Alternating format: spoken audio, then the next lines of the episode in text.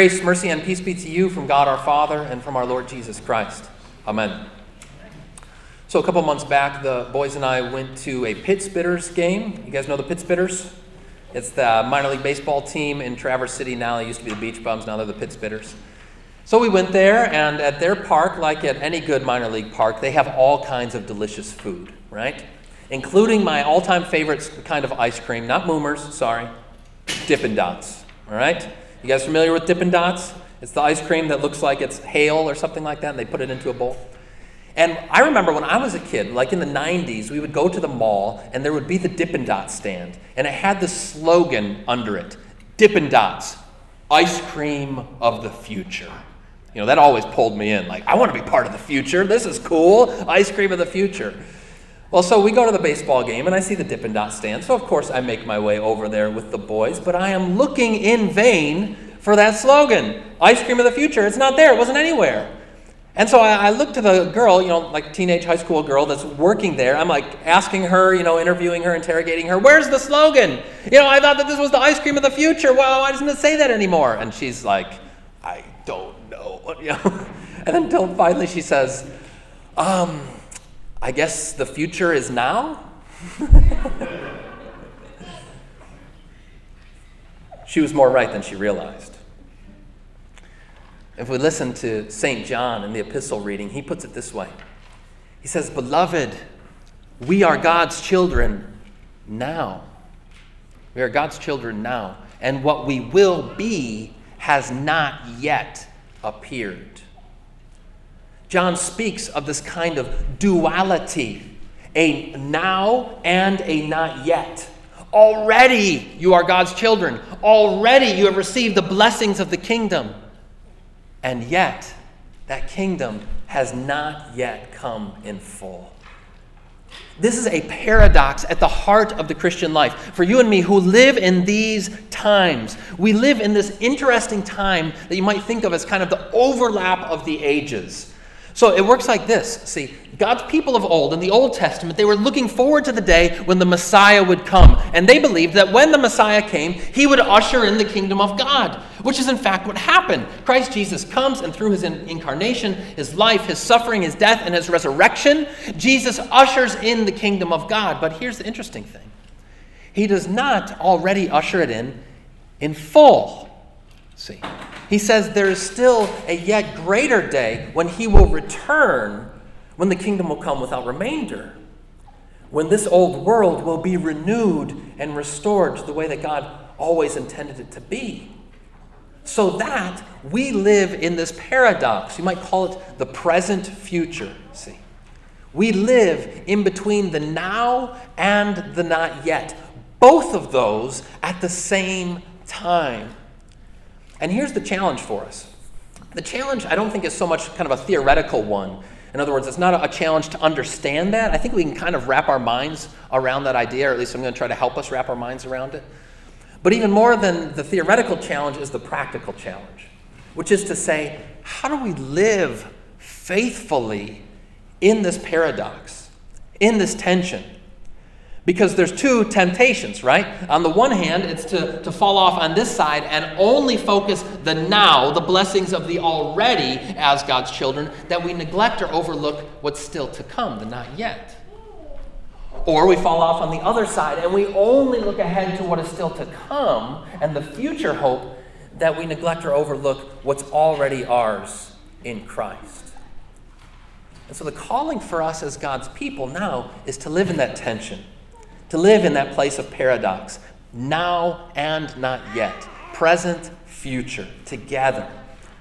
And so that's what I want us to meditate on this morning, so that you and I might live more faithfully in that tension, and not only faithfully, but hopefully, which is what God would have for us.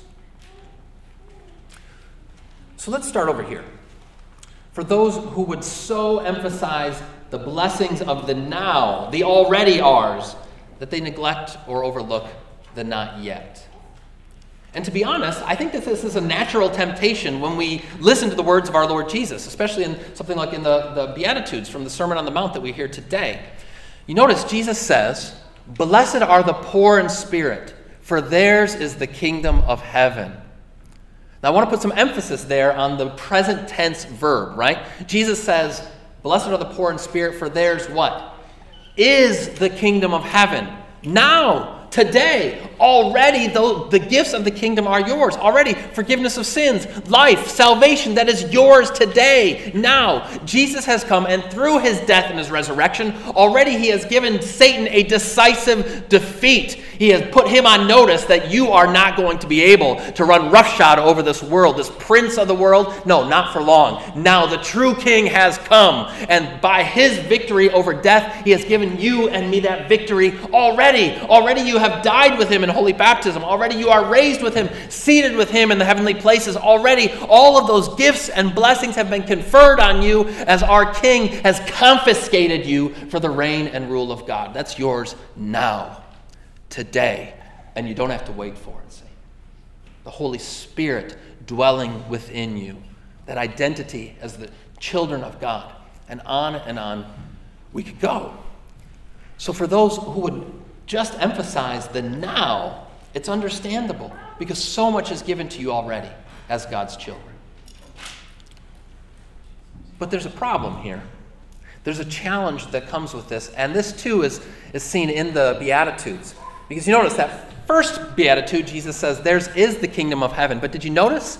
The verb tenses change with the, with the subsequent beatitudes. Blessed are the meek, for they what? Shall inherit the earth. Blessed are those who hunger and thirst for righteousness now, for they shall be filled. Blessed are those who mourn, for they shall be comforted. And on and on it goes. Jesus has kind of baked into the form of the Beatitudes themselves this kind of already and not yet, this duality, this tendency.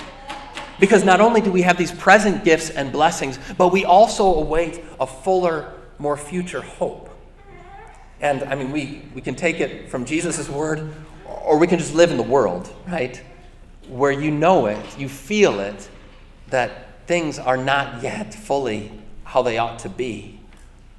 I mean, if ever there was a year when I didn't need to convince people that we have not yet arrived to the kingdom of God, 2020 is it, am I right?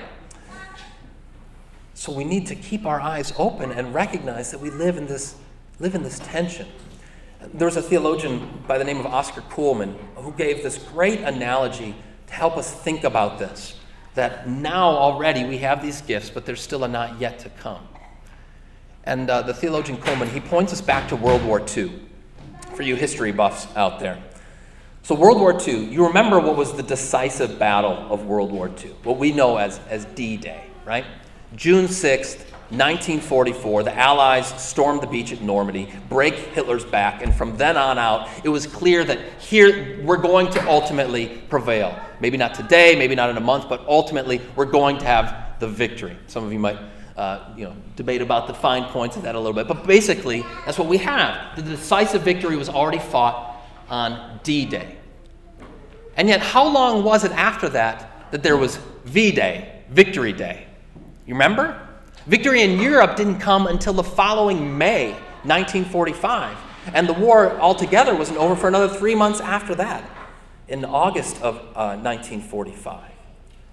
And so, the theologian Cullmann says this is like where we live, in between D Day and V Day, see.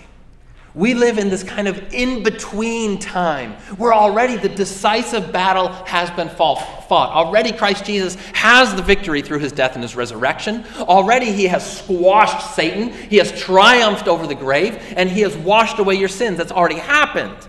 And yet, we're still awaiting V Day, right? When Jesus comes again and brings his kingdom in full. And I think this analogy helps us point up some of the other implications for our understanding of when we live. Because you guys know, in between 1944 and 1945, there were still lots of battles to be fought, weren't there? You think of Okinawa, Iwo Jima, there were still lots of lives that were lost in that in between time. And likewise, for you and me as God's people, even though the battle has already been won in principle, in Christ, still it rages.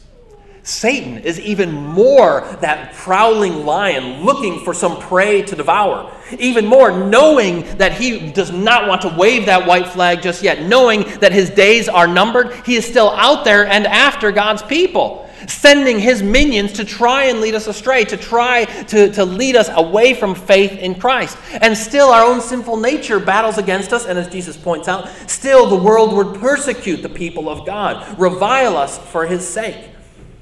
And so, if we only focus on the now and we forget that not yet, we leave ourselves vulnerable and susceptible to these other foes, which are still all too real.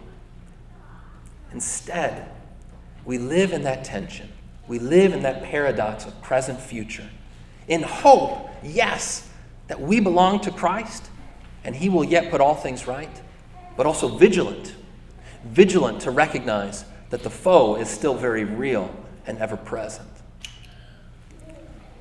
So there's that one side of the paradox that you can fall off on, where you just emphasize the already to the neglect of the not yet.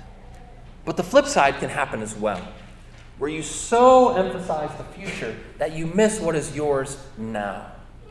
And this, too, I think, is an understandable temptation, especially when you get a glimpse, like we do in our, our first reading today from Revelation, when you get that glimpse of the future and what is yet to come.